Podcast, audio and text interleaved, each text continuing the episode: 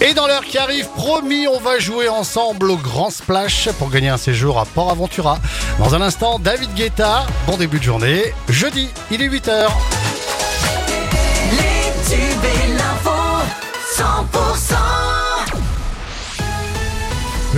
C'est avec Margot Alix. Bonjour Margot. Bonjour Fred, bonjour à tous. Un dôme de chaleur va s'installer sur la partie ouest de la France et le Languedoc-Roussillon ne sera pas épargné. Dès aujourd'hui, hein, les températures vont repartir à la hausse dans la région avec des maximales qui vont flirter avec les 40 degrés. Pour les Pyrénées-Orientales, l'Aude et l'Hérault, cet épisode de forte chaleur s'installera durablement dès la fin du week-end. Les précisions avec notre expert météo Pierre Loubet. Jusqu'à au moins samedi avec températures qui restent pour le moment estivales puisque nous avons des brises marines qui sont bien présentes. Mais c'est à partir de dimanche que la situation sera surveillée puisque les vents vont devenir de plus en plus faibles sur ces secteurs, ce qui va favoriser les températures qui vont exploser puisque l'on attend déjà entre 36 et 37 degrés dans l'arrière-pays du côté euh, du Val-Espire, du côté des Corbières ainsi euh, que du Lot des Bois et ça va continuer encore lundi et mardi avec pourquoi pas des pointes localement à 40 degrés euh, sur ces secteurs. Donc soyez très prudents entre la sécheresse, les températures extrêmes, le risque d'incendie quand même est très élevé.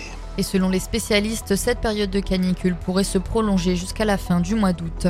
Les sapeurs-pompiers sont toujours mobilisés sur l'incendie de Saint-André dans les Pyrénées-Orientales qui a ravagé 500 hectares lundi soir. Un autre départ de feu a été signalé hier à quelques kilomètres de la commune, au Boulou.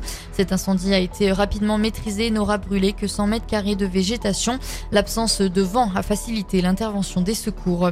Et 2000 mètres carrés de végétation brûlés hier dans l'Aude, hein, sur les hauteurs de Flandry, dans le secteur de Limoux. Un départ de feu rapidement maîtrisé par les pompiers au doigt.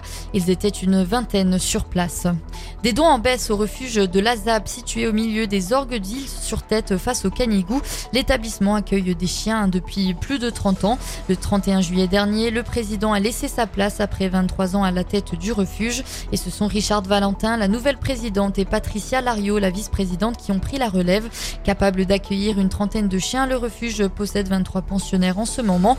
Sur place, l'adoption n'est pas le vrai problème, hein, comme pour d'autres refuges, mais ce sont les dons qui se font de plus en plus rares. S'ajoute à cela la diminution hein, des moyens financiers dus à l'inflation, une véritable source d'inquiétude pour les deux gérantes. Patricia Lario est la vice-présidente de la ZAP.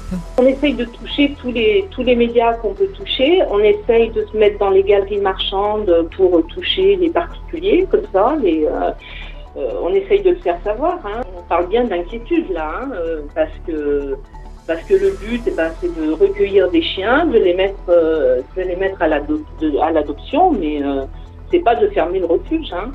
Et malheureusement, euh, l'argent est la guerre. On est inquiet. On est très inquiet.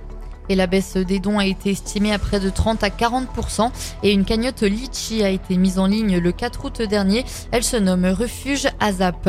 C'est la tournée des plages des 20 pays DOC à, identification protégée. Deux passages hein, sont prévus dans l'Hérault, à Marseillan aujourd'hui et à Valras-Plage samedi. Ils seront également deux passages à Port-la-Nouvelle ce vendredi dans l'Aude. Donc amateurs de plage et épicuriens pourront apprécier les cuvées de la collection printemps-été 2023.